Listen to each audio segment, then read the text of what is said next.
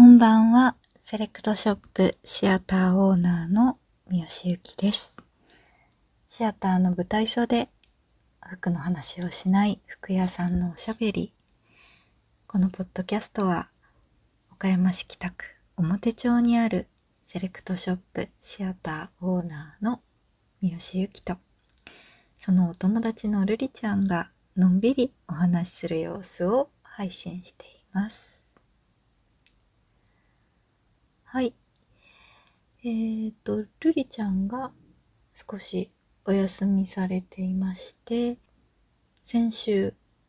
配信させていただいた回も、えー、三好ゆきのソロ回となりました。えーと、ちょっと配信が火曜日にできず、はい。えー、ちょっと金曜日まで遅れてしまいまして、すみませんでした。聞いてくださいましたでしょうか？まあちょっと、そうですね。とても中身のない話だったかもしれないですけど、あんまり面白くもなく、大丈夫だったかなという思いが強いですけれども、あの、夏の終わりみたいな、一応自分の中ではテーマを設けてお話しさせていただいたんですが、まあ、もしまだ聞いていらっしゃらない方がいらっしゃいましたら、よかったら聞いてみてください。はい。で、今回も、えー、三好ゆきのソロ会となりますが、えー、この間よりはちょっと短めにしようかなとは思っております。そう。先週が意外とちょっと長めになってしまったので、今週も、今週も、今週も、どうぞよろしくお願いします。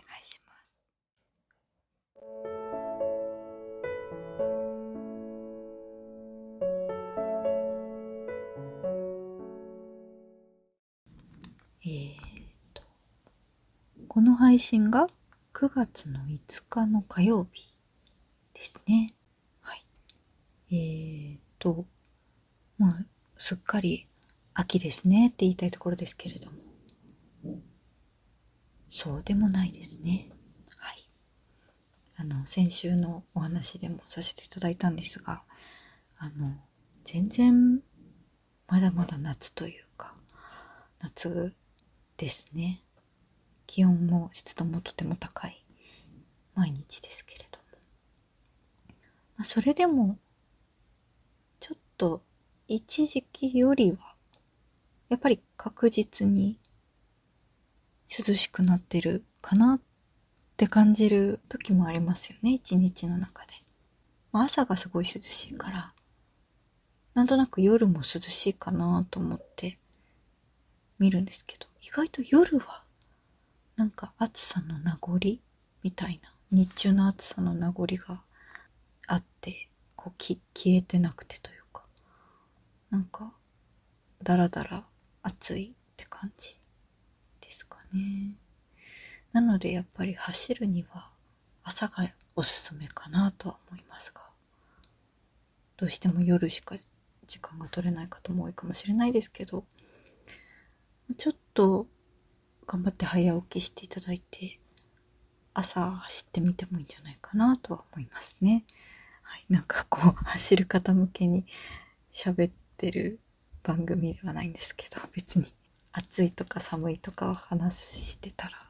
なんか自然といつ走ろうかとか走る時間帯みたいなことがすぐに頭に浮かぶのでちょっと言ってしまいました。まあ、いずれにせよ、9月入ったとはいえ、とても暑い日々っていうお話です。まあでも、先日、その親戚から梨が届きまして、はい、鳥取の親戚からこう、20世紀梨ですね。特産品、鳥取の。まあ、秋を感じましたよね。秋。秋だって思いました。梨美味しいですよね。あの、朝いただいてますけども。はい。やっぱ食べ物から秋を感じることが多いんですかね。こう、まだまだ気温とかでは感じられないから攻めてみたいな感じですかね。スタバとかでもね、お芋のフラペチーノが出たりとか。結構こうスイーツ系とかはだんだんと秋めいてるなぁとは思いますけど。あとお洋服ね。一洋服屋さんをさせていただいてますので、あの、お洋服からもだいぶ季節を感じられるかなとは思いますが、やっぱりこう、伴ってないと、ちょっとなかなか実感はしづらいですよね。うん。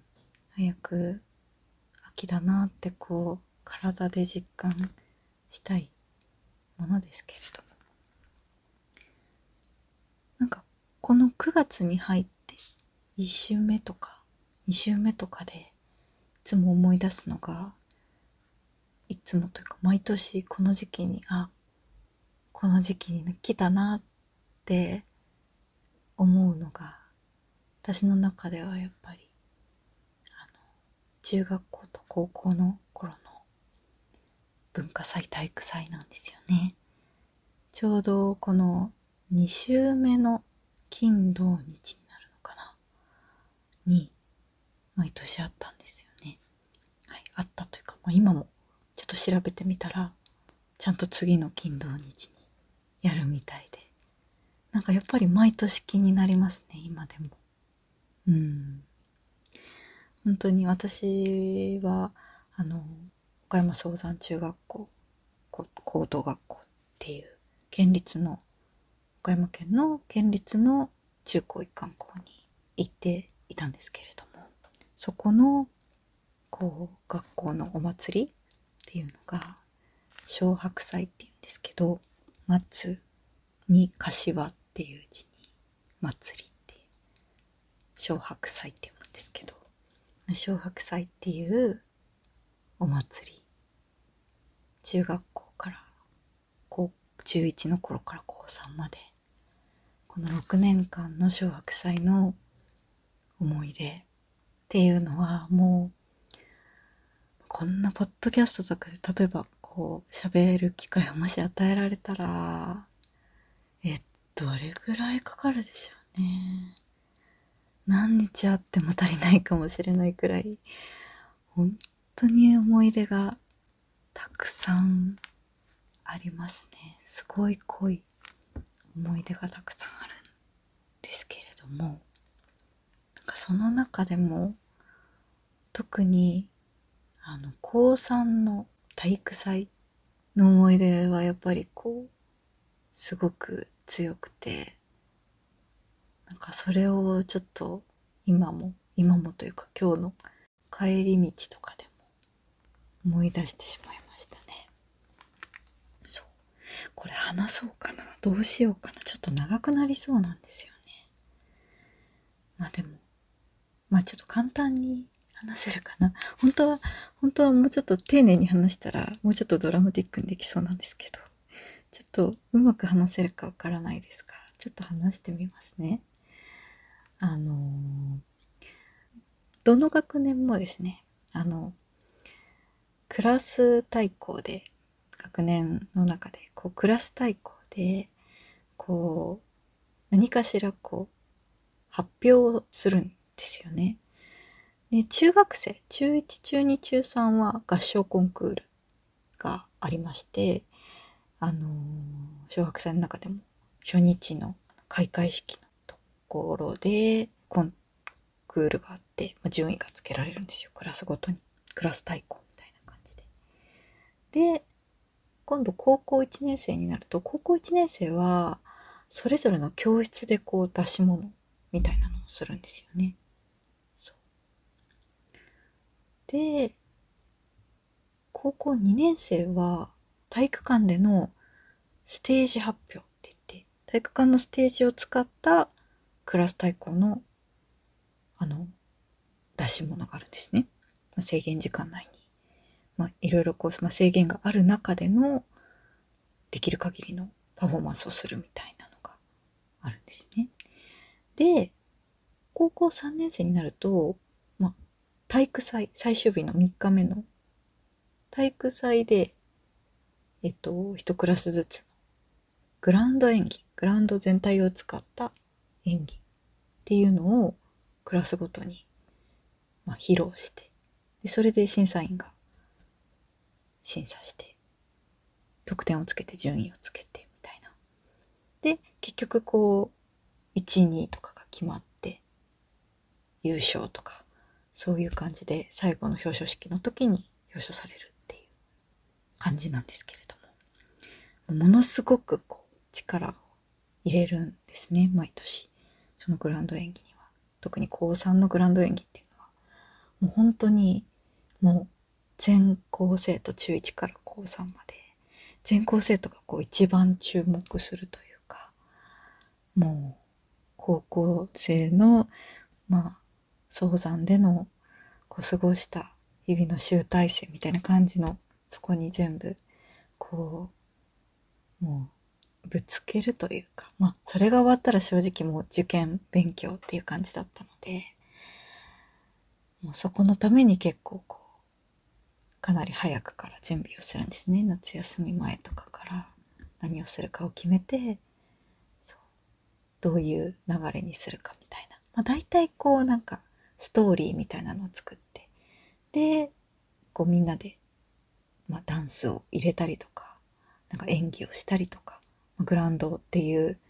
ああいうもう360度こうどこからでもいろんなところから見られることを考慮した演技をこう作ってみんなで作っていって、まあ、衣装ももちろん作って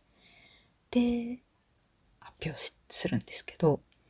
でまあ審査する人がいてみたいな。でまあそれであの私は結構まあそういうのがとても好きというか、やるからには絶対優勝したいって思う、思うタイプだったので、なんかこう、絶対に1位を取るために、こう、できる限りの、自分ができる限りのことはしたくって。で、結構、まあ、これ、そうですね。高3のそのグランド演技に限らず、2年生のステージ発表とかもそうだったんですけど、もともとのアイディアとか大枠とかを決めるところからは決めるところは結構こうこれやりたいとかいういう子とかがいたので。でまあそれに決まってからじゃあいざ動き出すよって準備は始まるよっていう風になってからなんか例えばこうやってこういうスケジュールで動いていこっかみたい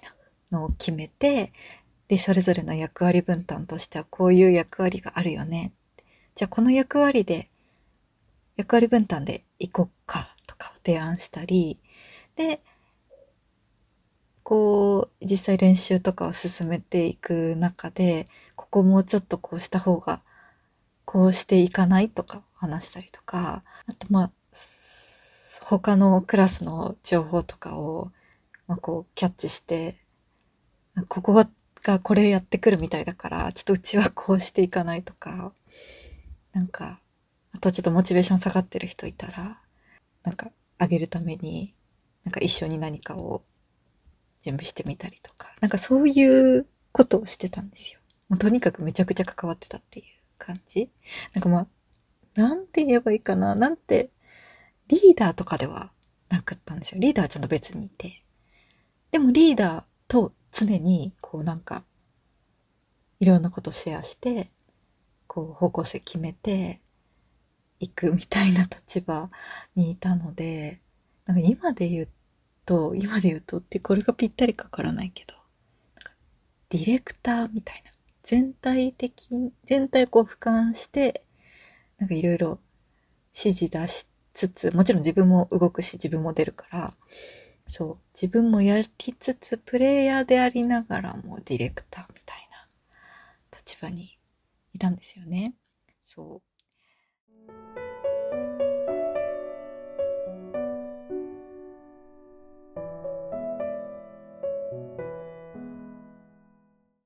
で、まあ見事、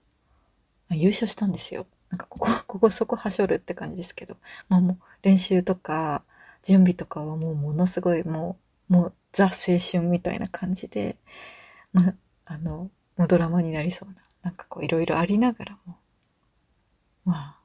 みんなで楽しく進めていき、まあもちろん途中でいろんなトラブル、トラブルというか、いろいろありながらも、なんとかみんなで乗り越えて、無事に、あの、本番を迎えて、自分たちの納得のいく演技ができて、で、もう文句なしの優勝みたいな。あでもまあライバル、ライバルクラス、ライバルのクラスはあったんですよ。もう今でも何回通りもあのビデオ見たので、もう覚えるくらいに見たけど、やっぱり今見ても、よく、ちょっと優勝よくできたなって思う時、ところも部分部分ではあったりするんですけどね。それでもまあ優勝したんですよね。で、優勝できて、まあ、すごく嬉しくて。で、私、その頃どうかな同世代の方とか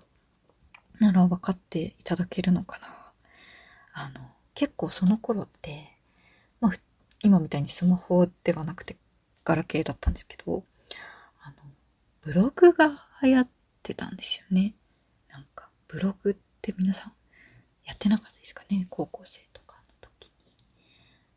なんか、仲いい友達同士で、なんかホームページ作ったりとか、なんか携帯で簡単に作れるホームページとかあって、で、なんかそこにブログとかを、あの、作って、ページをリンク貼って、で、なんかこうブログを、まあ今で言う、その、まあインスタとか感覚で、なんか、まあ、夜寝る前とかにみんなのブログチェックして寝るみたいな感じのことを、まあ、特に女の子かなはなんか結構大体やってるみたいな感じだったんですけどでその自分のブログにあのなんかもう私その頃から結構書くことが好きだったのでなんか、まあ、今今思うとなんか本当何様よって感じなんですけどそのまあ体育祭無事に終わって優勝した後その日ですね。なんかあの一人一人にクラスの一人一人に向けたメッセージを書いてたんですよブログで、まあ、一つの記事を使って。で私3年2組だったんですけど3年2組っていうタイトルで一人一人あの出席番号順に「何々くん」みたいな「何々くんなんとかかんとかでありがとう」みたいな。なんかもうあの例えば衣装について相談した時にすぐに答えてくれましたねみたいな。もうなんか先生かよみたいな。うん今読んでも別にそこまでそんな上からではないですけどね。でまああの何々さん。これが苦手って言ってたけど最後にはすっごい笑顔で踊ってたのを見てたよとか。あとまあ仲いい子とかすごい一緒にいろいろ悩みながら頑張ったあのー、友達とかには結構まあ長めに書いたりはしてましたけど本当に一人一人仲いい子だけとかじゃなくてもうクラスの一人一人に全員にあの出席番号順に男の子から始まってで最後女の子の最後のまで本当にこれは大変だったよねありがとうみたいな感じでなんか一人一人のパーソナルなメッセージを書いてそのブログを完成させて公開してたんですよね。そう。そしたら、あの、ま、別にみんな読んでねとか言うわけでもなく、もうほんと自己満足で、そういう、そうやって残しておきたくて、残したんですけど、そしたら、次の日だったかな次の、一日は経ってた気がするんですけど、一日経って、ある日の、ある日とかその日の朝起きたら、その記事にコメントが一件投稿されてて、で、何かなと思ってこう見るじゃないですか。そしたら、あの、コメントの、コメントって、あの、誰がコメントしたかっていうのがわかるようになってるんですけど、そのコメント投稿した人の名前が3年2組って書いてあって。そう。で、3年2組さんからコメントが来てたんですねで、そこに、そこを開いてみると、私へのメッセージが書かれてたんですよ。これちょっと、あの、話、話、話だけでわかりますかね？どういう状況か。私が、その3年2組のみんな宛てに、そう、一人一人にパーソナルなメッセージを、お礼のメッセージを書いていってて、もちろんだから、私が書いてるから、私が、私宛てにはもちろん書いてないわけですよね。私の名前はだからないんですけど、そこで3年2組さんっていう人がコメントをしてくださって、で、そこには私へのメッセージが書いてあったんですね。それを読んで本当にちょっと感動というか感激してしまいまして、はい、ちょっと久しぶりにちょっと開いたので読みますね。三好由紀さん。あなたなしでは3年2組は3年2組のグランド演技は語れないでしょう。一番頑張っている人の頑張ってという言葉が、頑張ろうという心が、一人一人の気持ちを、クラスを、そして審査員の心までを動かしたんだよ。あなたがいたからここまでやれた。あなたがいたから結果まで出せた。本当にありがとう。っていうコメントがその私のみんなへのメッセージ、みんなに当てたメッセージのブログ記事のコメントに投稿されてたんですね。ある日の朝。もうびっくりしてしまって、誰？と思って、これ誰が書いてくれたんだろう？って思って、で、学校に行って、この子かな、この子かな？って思い当たる人たちには、みんな聞いたんですけど、みんなえ、知らないみたいな。え、そんなのあるの？みたいな。感じで。なんか、逆になんかそれの私の発言で、その私の記事にコメントがあるのを知ったっていう子ばっかりで、でなんか、それってこう、なんか隠してるのかなって思ったんですけど、ではなくもう本当に、いやいやいやいや、というか私がこれやりたかったって言った子もいたし、え、違うのか、じゃあ誰だろうってなったんですよね。そう。結局、その時はもうそのまま、誰だろうなーって思いながら、終わった気がします。そう。まあ、もちろん、後からわかるんですけど。まあ、とにかくこれは本当に、ちょっと、体育祭、この小白祭、この時期になって、あもうすぐ小学祭の時期だなって思ってその時に絶対に思い出すエピソードですね。あのブログの私のブログの記事へのコメント。そう、まあ、ネタバレというかね、まあ、これ結局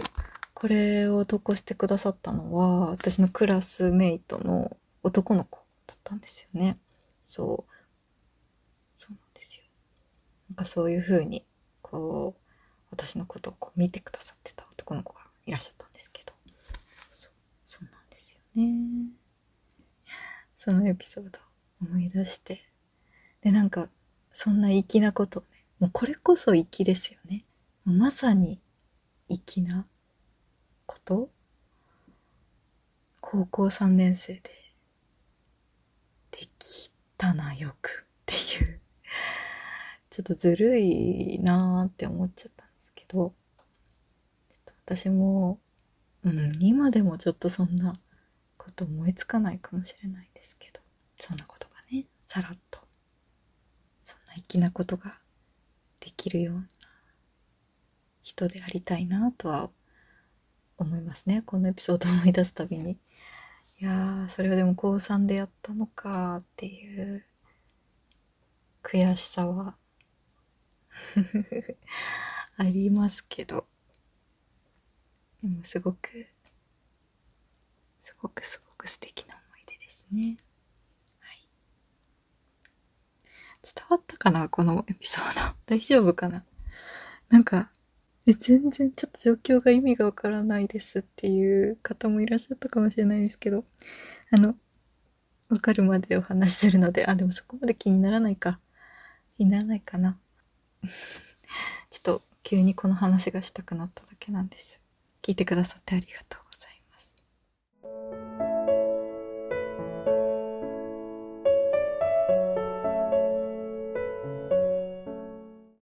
はい。そんなわけで、あの、まあ、この時期、この9月1週目、2週目、秋、秋って感じの話から、ちょっとこの時期に思い出す、毎年この時期になると思い出すエピソード、一つお話をさせていただきました。さて、来週なんですけれども、なんとなんと、ルリちゃんが帰ってくるかもしれません。はい。パチパチパチパチパチパチ。そうなんですよ。皆さん、お待たせいたしました。ついにルリちゃんが帰ってくるかもしれません。はい。予定では帰ってくる予定なんですけどねまあ。ちょっと、あの、断定はもちろんできないので、ほんのりお楽しみにしていただけたらなと思います。私自身もとても楽しみです。なので、こう、お久しぶりな私とルリちゃんのおしゃべりになるかもしれないので、ぜひトークテーマとか、そうですね、ご質問とか、ぜひ概要欄のお便りフォームからお寄せいただけたら嬉しいです。楽しみですね。楽しみです。私自身もお会いするのも久しぶりなので、うん。何話そうなって今から考えてワクワクしてますけれども。はい。そういうわけで来週ぜひお楽しみにお待ちください。はい、聞いていただきましてありがとうございました。シアターの舞台袖、また来週です。バイバーイ。